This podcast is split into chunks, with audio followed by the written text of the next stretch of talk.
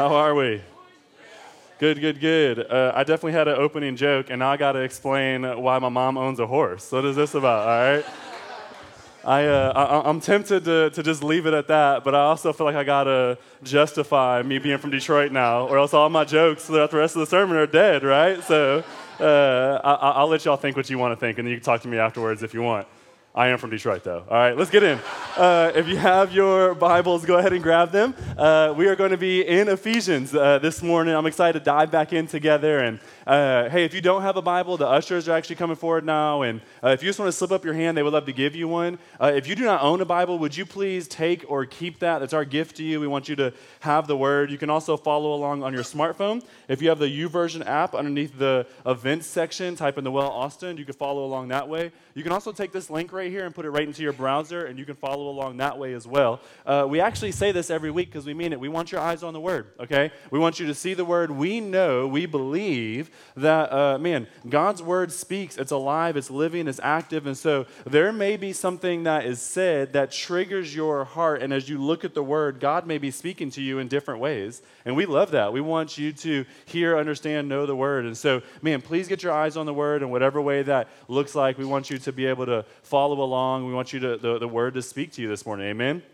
All right. Well, hey, let's kick it off. Ephesians chapter 4, uh, we're going to pick it right up in verse 1 as we uh, have been going through Ephesians, Paul starts off this letter, uh, and he uh, mentions him being an, an, apostle of God, and he mentions him really trying to, to make much of Jesus. And then here in chapter 4, uh, he says this in verse 1 I, therefore, okay, let's stop right there.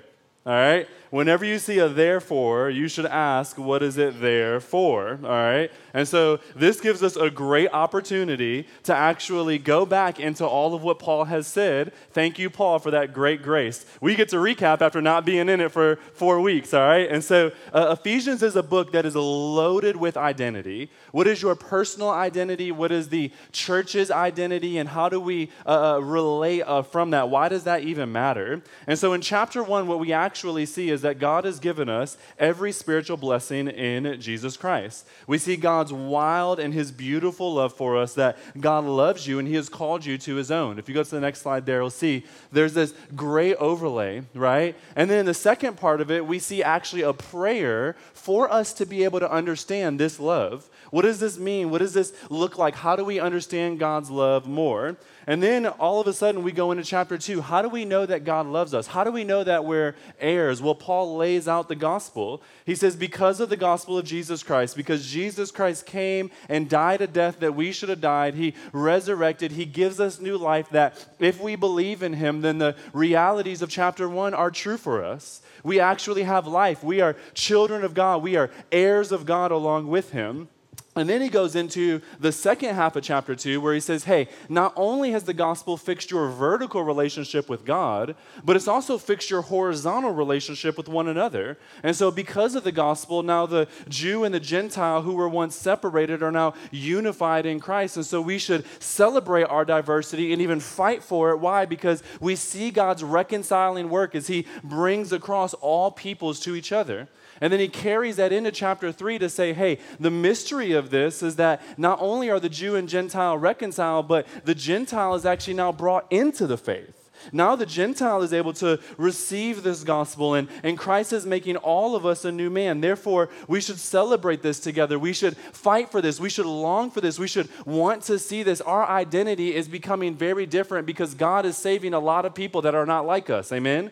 And so all of a sudden we see this beautiful mix. And then Paul closes chapter 3 with this grand prayer. He prays that we would have power and strength to be able to comprehend what God is doing, that we would know God's love, that He would alter who we are. And so the first three chapters of Ephesians are really what we would like to call uh, orthodoxy, which just means right thinking or, or right doctrine. Paul is laying out the gospel, the realities of the gospel, and he wants it to over and over and over and over again sink into our hearts the gospel, the gospel, the gospel. And Paul is laying out that we would understand the gospel, for no person in this world, Christian or non Christian, can hear the gospel enough. Amen?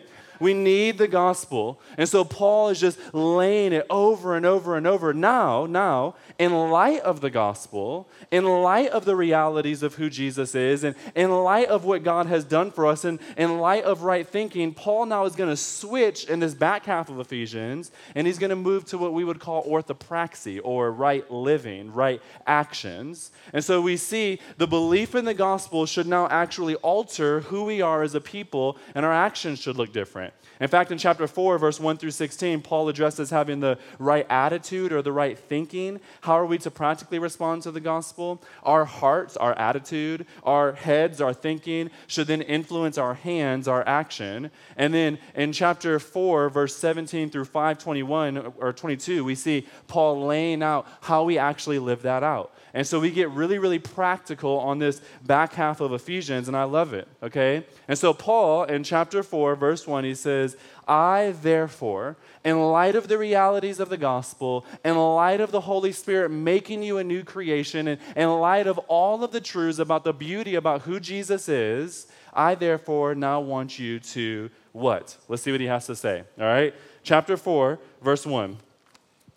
I, therefore, a prisoner for the Lord, urge you to walk in a manner worthy of the calling to which you have been called, with all humility and gentleness, with patience, bearing with one another in love, eager to maintain the unity of the Spirit in the bond of peace. And so verses 1 through 3 tell us that we have to have the right posture in response to the gospel, okay? The first way that our attitudes are shifted, the first way that we change who we are is that we have a, a gospel posture, a, a gospel heart. We, we alter who we are on that next slide there. And so you'll see this reality of like, man, God is trying to do this work in us throughout uh, the text as a whole. And the first thing is that because of the gospel, our hearts truly should change. The way that we act, the way that we think, our very attitude should actually look very differently. Our vertical relationship with God should actually be expressed in our horizontal relationship with each other. Are you tracking with that? And so you see this beauty here. Paul even hints at his vertical relationship with God because he calls himself a prisoner of the Lord there in verse 1. He doesn't call himself, Paul, a prisoner of Rome, though this is technically what he is, but he actually says that he's a prisoner of the Lord. He has surrendered his life to the lordship of Christ, and that has landed him in prison, and he's totally great with that because he trusts Jesus to rule his life. Have you trusted Jesus to rule your life like that? Is your vertical relationship such where if God calls you into things that may be hard, right, are you willing to do that? Maybe you end up in a jail cell. Maybe you end up a missionary in a third world country. Maybe you end up serving people that are broken and messy and it makes you broken and messy even. Are you okay with that? The vertical relationship with God has to be there, and we see it even in Paul there. But Paul then says that he wants you to walk worthy of the gospel, which the implication means the opposite is walking unworthy of the gospel. That's a really massive phrase, right? You are unworthy of the gospel of Jesus? That's a massive phrase. And so, what does that look like, right? What does unworthy versus worthy mean? Well, Paul says that we are to be humble with one another. If we want gospel unity to exist, if we want to see the impact of our lives, then we have to exercise humility. Humble people are living for the good of others, not the good of themselves. Interestingly, actually, in the first century, humility was actually seen as a weakness, and pride was actually seen as something that you desired, even a virtue. And so Christians were often seen as weak because they were called to be a humble people. And we live in a culture today that's almost the exact same, right? Self exaltation rules the day. Hello, politics right? Celebrities, sports, whatever it may be. There's this uh, a boasting in oneself. There's a, a work for yourself. There's a defend yourself, defend your actions, right? Think about yourself and think about how it impacts you first. We are literally taught to do that since our infancy, and the Bible would say, no, no, no, no. And you're humble, you're actually thinking of others in that way, right? Christ lays down his life thinking about us, not about himself. And if we actually believe in Jesus, then we are to respond likewise. We are to lay down our lives for the sake of others. This is having a right attitude, it's a right heart posture. It means your heart has received it. You want to then apply this to others. In fact, Tim Keller, who is a pastor of a church in New York, in his book, The Freedom of Self Forgetfulness, which let's just all admit that's a great title for a book, right? He says this He says, The essence of gospel humility is not thinking more of myself or thinking less of myself. It is thinking of myself less. Right? And that is truth, right? We are to be humble. We're to be a gentle people. We're to be a patient people, it says next. Hello, patience, right? Like, you know the prayer in our culture? It's like, God, give me patience and hurry right? And that's how we tend to respond to things, right? We desire patience, but we want to do it right now, right? We want to move right now. No, no, no. The text says we need to be patient, not just in general, but even with each other. As we work toward this gospel unity, it takes patience. And we have to uh, love each other. That means that we're going to have to put up with some annoyances and some challenges from one another and be patient with each other in that process. This is an important piece, right? It's easy to learn, to learn the facts about somebody, but it's hard to be patient with people. Patience takes proximity, and proximity takes time, and time means you have to suffer with each other if we're going to actually build into one another, just as Christ suffered with you, right? I'm really glad that God was patient with a foolish man like me because I was not who he wanted me to be, and I'm still not who he wants me to be, and yet he is still enduring with me. Are we doing that with one another, friends? Is that how our attitude is? Does our heart posture in that way? We have to respond that way if the gospel is taking root. It then says we have to bear with one another in love, right? To bear is actually going to be a little bit difficult. That's what the word bear encompasses, okay? And so we have to be willing to, to be humble, to understand that your brother or sister, they're not like you. You have to fight with them. In fact, if you are around a bunch of people that are just like you, you really aren't loving others, you're just loving an extension of yourself okay? And so now all of a sudden we see as the gospel brings in this mix, as it brings in people not like us, we have to be willing to bear with them just as Christ is willing to bear with us. As the gospel takes root, it will naturally begin to alter the space that you live in and it will begin to look different. Are you bearing with others or are you bailing on others? What is your life mark? What does it look like? Think about your past, okay? This isn't to shame you, but it is to say that as the gospel takes root, you should be willing to bear with each other, even if that's hard to do. To bear is hard work, but it's gospel work because it's what Christ does in our brokenness. Amen? We can proclaim that. We are a broken people, but He bears with us. Like, like if you're married, think about it in context of marriage, okay? Uh, uh, uh, uh this is the only way that a marriage will ever work, right? Like, like if I had to bear with me in marriage, then one of us would die. Right? But when my wife bears with me, then she is patient as God does a work, and she even aids with God in that work and begins to help me look more and more like Christ. The only way a marriage will work. And that's why there's a lot of divorce in our culture, even. We are unwilling to bear with one another through it. And so, if we want to buck that trend and be people of God, then we need to not divorce each other. But we need to bear with one another and fight for each other, right? Relationships in the body of Christ, when they are functioning correctly, they look like this. Paul then tells us to be unified in this bond of peace. Hence why I keep hitting on this unity piece. Unity is active, it's not passive. It says that we are zealous to maintain it. The word maintain means we actually already have it, right? We just have to continue in that. We have to be willing to suffer for greater unity. Does this heart posture sound hard yet? It does for me, right? If you don't think it's hard, then you ain't living in this, right? It is hard, hard, hard work. But we have to be willing to do this. And only by the power of Christ, which was just mentioned at the end of the prayer in chapter 3, only by that power of the Spirit working in us can this be done. However, friends, if this is done, who doesn't want to be a part of a community like this?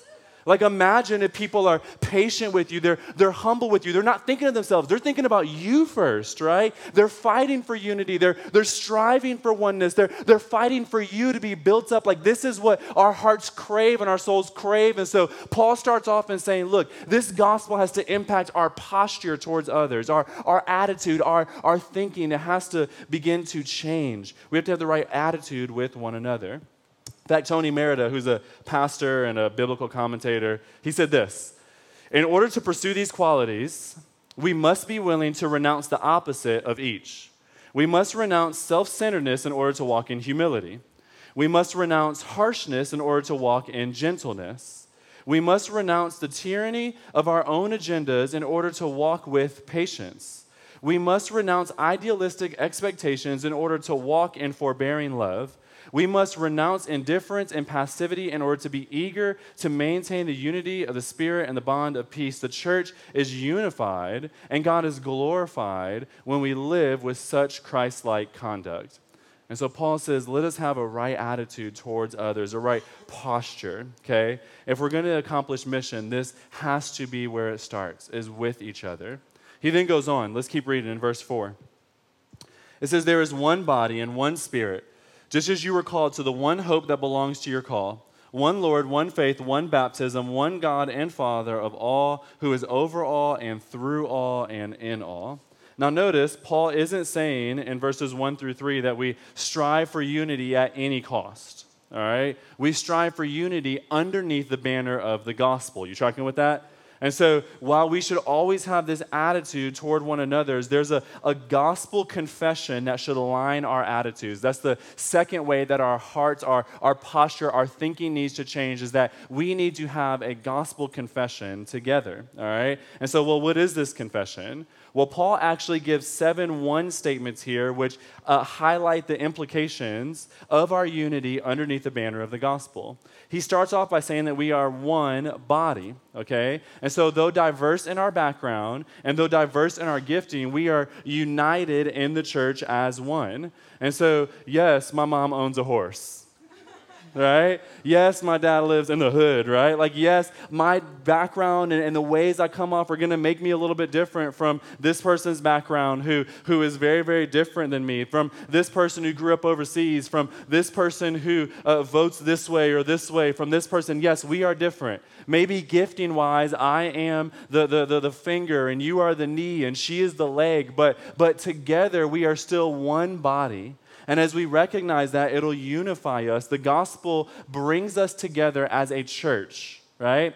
We have one spirit, it says. We all have the same power of God working within us to remind us of the truth of the gospel. The spirit in me should love the spirit in you. Why? Because God is not divided right? And so if we are divided, it is something fleshy going on there because the Spirit isn't divided from Himself. And if you are saved and I am saved, then something should be working toward this unity, right? We need to have one Spirit and remember that this unites us in our differences. We have one hope. In chapter 2, verse 12, Paul says that we were a people without hope, but now we have a hope. We're all looking forward to the same thing. This can unite us as we long for this redemption together. We are looking towards the same thing. We will one day be together forever with no more sin. Hallelujah. Worship the Lamb, right? But until that day, we look for it together. We have one Lord. This is the same Savior. This is Jesus Christ, the Son of God. When early Christians would make this proclamation, what they were inevitably saying is that Jesus, or I'm um, sorry, Caesar is not Lord, Jesus is. All right? What the Jewish Christians were saying was Jesus is the God of the Hebrew Scriptures. And so, making this confession right here could have you lose all of your relational connections. It can even have you lose your head. That's going to unite you as you're doing it together. You tracking with that? And the same is honestly true today. There are parts in the world where proclaiming Jesus as Lord will have you lose your head, but even here it can have us lose our relationships as people reject that. So then we unify together to say, no, no, no, we do see the power of God together. I am in this with you. I know it is hard. Let's keep pressing toward Jesus. This should unify us as we proclaim the Lord together. We have one faith. Faith here refers to the body of truth that we believe, okay? We have the same basic unity around the central message of the gospel. Therefore, as we believe in the scriptures, we should uniformly believe in, I don't know, say Ephesians 4 1 through 3 right? Even though that is hard together, we believe it together, but we should also be able to see the rest of the scriptures that point out things like sin, and we should reject that together. When we see somebody acting prideful, we don't go, oh, that's okay, we're just going to be unified. No, no, no. It's unity, but not unity at any cost. It's unity underneath the banner of faith. And so we strive for that together, pointing one another toward the power of Jesus in this confession of faith.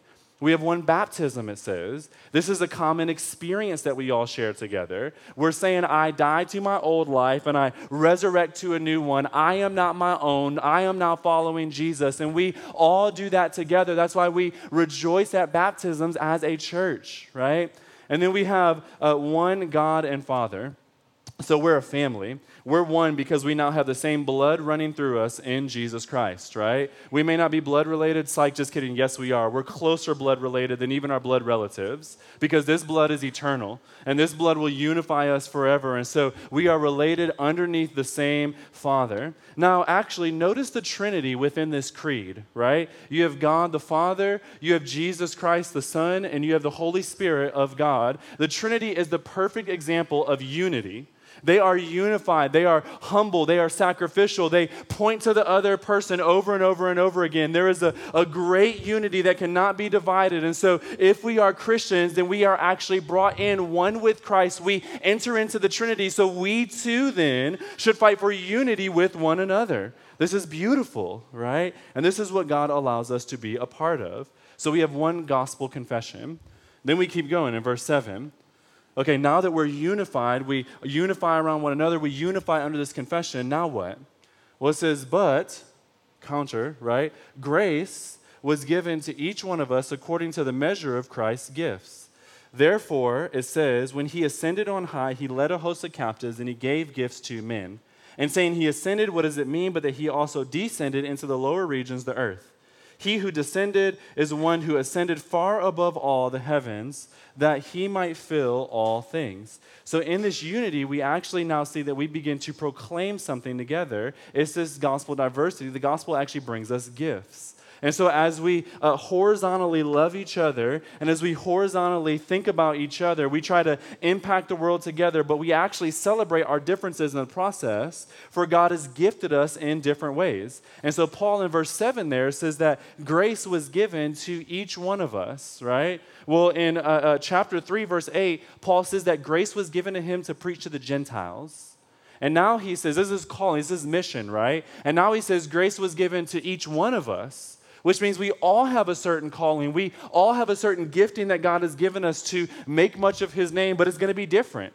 Just as Paul went to the Gentiles or Peter went to the Jews, so me and you are going to have different callings, and yet underneath the banner of the gospel, we're working for the same thing.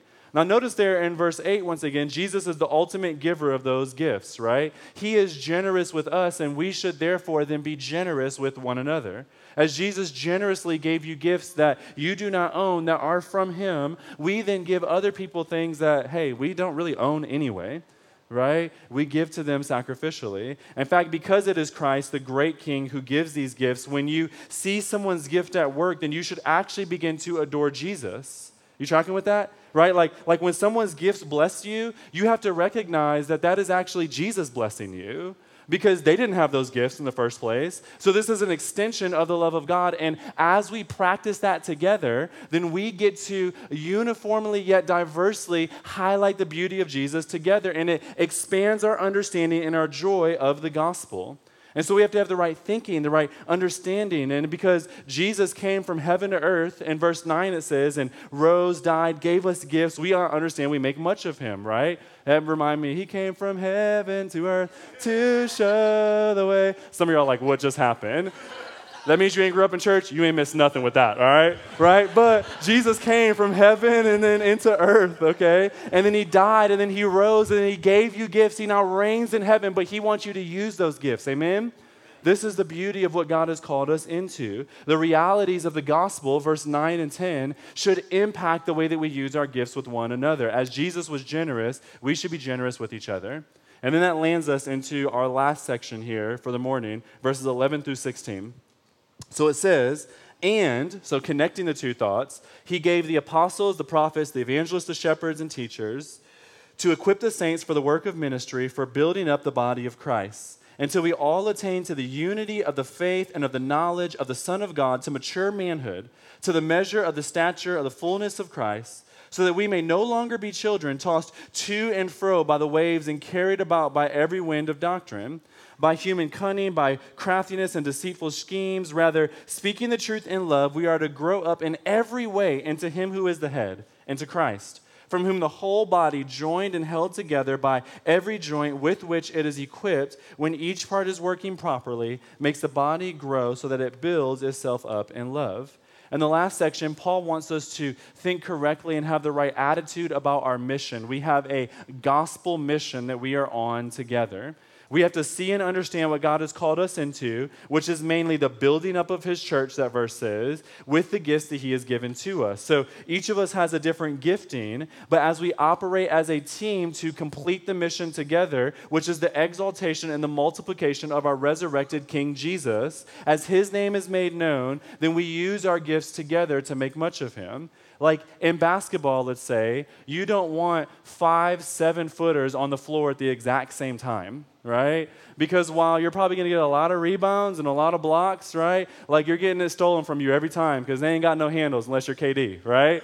And so you need a plurality of gifts to operate well as a team so that all functions as they're working together can make the best outcome. And the same is true in the church. You don't want 12 apostles and no pastors right? You don't want uh, uh, there to be a, a, a, different, you want the, the gifts to be working together. No gift is more or less important than the other, just different roles, okay? And so as we play out our roles together and our functions, we see God made much of. Now, the leadership giftings here, we actually did a sermon on on January 14th called Build the Church. And so, if you want to learn more about those gifts particularly, then go back and listen to that. It's January 14th. You can find the podcast. So, I'm not going to dive deeply into the gifts today because it was just a few months ago that we covered those. But I do want to give an overview as to what Paul is trying to guide us with in this passage as a whole. Essentially, apostles are starters, they're initiators, prophets are truth tellers, they help uh, apply God's word so as not to go astray into false thinking or into false acting.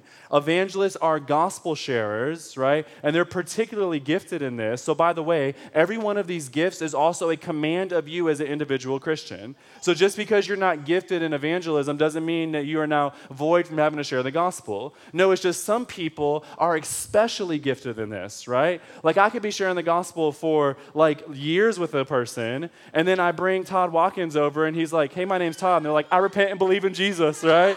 it's like, how did that happen? like, I know the word. I've been laying it out, right? But some people have this gift, okay? And that's beautiful as God uses them to build up. Some are shepherds, which are just pastors or caretakers. They love the church, they love the sheep. And then some are teachers, they're communicators, they're instructors. And sometimes you see people with a couple of these giftings, but ultimately, these are some of the leadership gifts that then they do what? They're here to do the work no. The next verse says that they equip the saints to do the work. And so it's all of us as saints collectively that are doing the work and building up the church. It's not just the pastors or the teachers or the evangelists. No, no, no. All of us collectively are using these gifts. And I would even argue that we all have some of these gifts within us that as we begin to operate and function correctly, the church builds itself up in love. And what happens is, is we tend to get caught up in our own individual gifting. And we say, well, where am I at on this? Who am I in this? But listen, friends, that's not the thrust of this text. The text says, we do this together.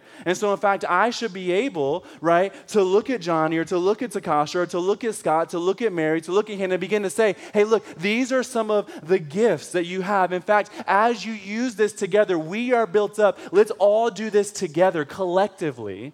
We should be working together with one another. Paul says that this then builds us up in character and in doctrine to mature manhood. In fact, he contrasts it with being a child, right? Don't be childish, be a man, okay? We're not to act like children, but maturing more and more and more in our actions, in our thoughts, in our speech, in our mission with one another. Why?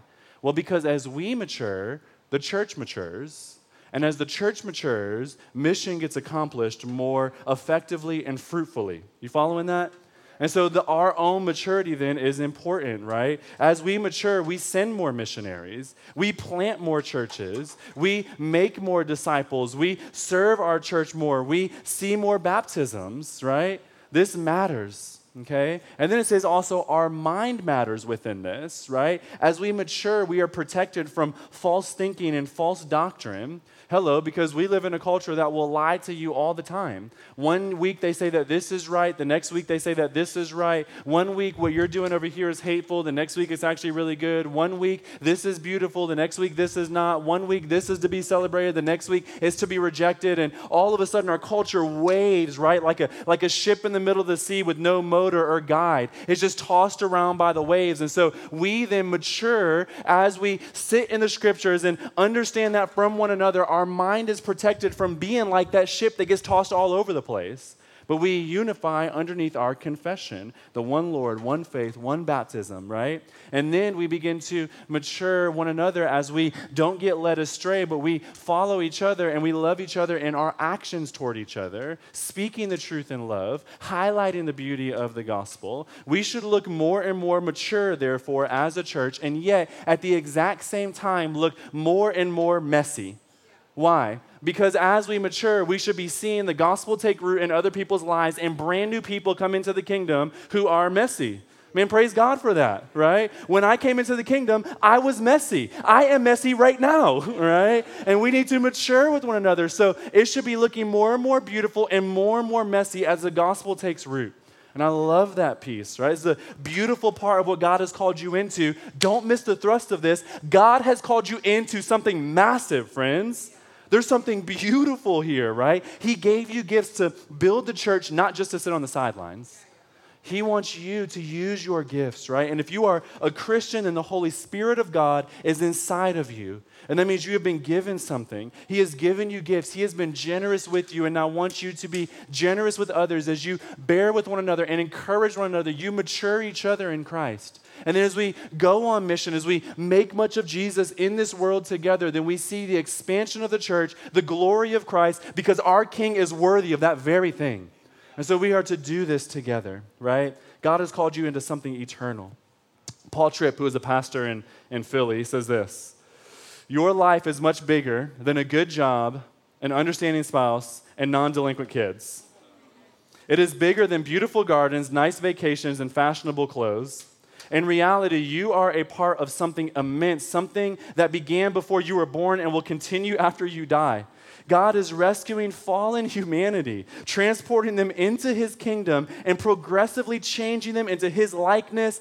And hello, he wants you to be a part of it. This is so beautiful, right? Like, I mean, think about it like this because some woman in some farm town 300 years ago shared the gospel with somebody in that farm town, you're now sitting in here worshiping Jesus this morning. Right? You tracking with that? Like what we do actually makes a difference. And because you in some city named Austin, Texas, are, are making much of Jesus, and somebody 300 years from now will be worshiping, have no idea who you are, but you'll know who they are as you look down in heaven, rejoicing with the resurrected King as his name is made much of. We are a part of something eternal. And it's not just 300 years ago or 300 years from now. Friends, that lasts forever. We are eternal souls. We get to do this together. I'm about to like kick some things up here, yo. I'm excited in this joint, right? Like God is calling you into something, friends. He is making much of his name through you. This is beautiful. This will last. And so here's the reality, friends, that we can know that this is true. Here's how we can know that this is important. It's because this was Jesus' very life displayed for us, was it not? Jesus is our perfect example in everything in this text. Jesus was uh, uh, uh, bore with people that were not like him, you know, because he was God and they're not right? He bore with them. Jesus walked in a manner that was worthy of the gospel. Jesus was humble and gentle and patient and eager to maintain unity, and then he went and created it where there was none. He broke down the dividing wall of hostility that he might unify where there was no unity. He was the essence of this. He is the one Lord, He is our one faith. We are baptized into the name of Jesus. He is our example of all of our gospel confession, right? He is the one with all of the gifts. He has every single gift. You are given the gifts of Christ. He has all of them, that means, and He exercised them to perfection as he showed his shepherding, as he showed his evangelistic skills, he started something where there was none. Like planting a church is really, really hard, but to plant the first church, you got to be God, right? Thank you, God, that he did that. Jesus was exercising these gifts, and still, he is still the head. He's still building up the church, verse 13 there says, right? He's still pouring down into the body at large. He's still active within us, and yet, he's also our atonement where we fail to live this out. Because at the cross of Christ, Jesus would pay the price that we should have paid. Though fully gifted, Jesus died like a sinner, right? Though the peacemaker, he died in utter agony, facing the wrath of God. Though he was the unified one, he died separated, forsaken by God. Why? So that you who should be forsaken by God will never have to be forsaken, but united as one underneath him. Jesus, where we failed to live this out, he pays that price for us. And now, because Jesus paid that price, because He is the God who can do this, we can now run with passion, with fire for the sake of the gospel. As Jesus comes inside of us, and as we even fail, that's okay. Confess, repent, and then keep running because He is your Lord that is making you into His image. He is the Lord that's bringing you together. He is the beautiful point in all of this text, right? And so, how do we apply this? Right? What, what do we do within all of this? Well, maybe you need to, let's say, grow in your theology, right? So that you're not tossed like the waves in the wind. Man, talk to some people who you think are good at that. Maybe you need to grow in bearing with others or be more patient or gentle or humble. Maybe you need to recognize that you have been called to a mission that is bigger than yourselves. And friends, man, get in the game. Get in the game, right? Serve the king with joy and gladness. Uh, uh, maybe uh, uh you're, you're going to run hard for the sake of our king, but you got to recognize you have to have the right heart first. Because if you uh, are focused on mission but don't have the right heart, you hurt too many people in the process and mission doesn't get accomplished in the first place. That's why Paul started the section off the way he started off as. Maybe you need to grow in that. Maybe you need to think of your uh, others more than you think of yourself. Maybe you need to remember this mission. It's not just that God has given you gifts to benefit you, but He's given you gifts to benefit us. I don't know what it is. There's a lot in this text, right? But God is calling us to, to play within this, to, to get in the game, to build the family up. Family, let's build each other up then. And let's build out. Let's keep making more disciples. Let's keep reaching people who do not get to sit and worship God right now, for they don't even know the beauty of who He is. Let's go share that with others as God uses this church to plant missionaries and to, to plant churches and, and to make disciples. Man, would you be a part of that?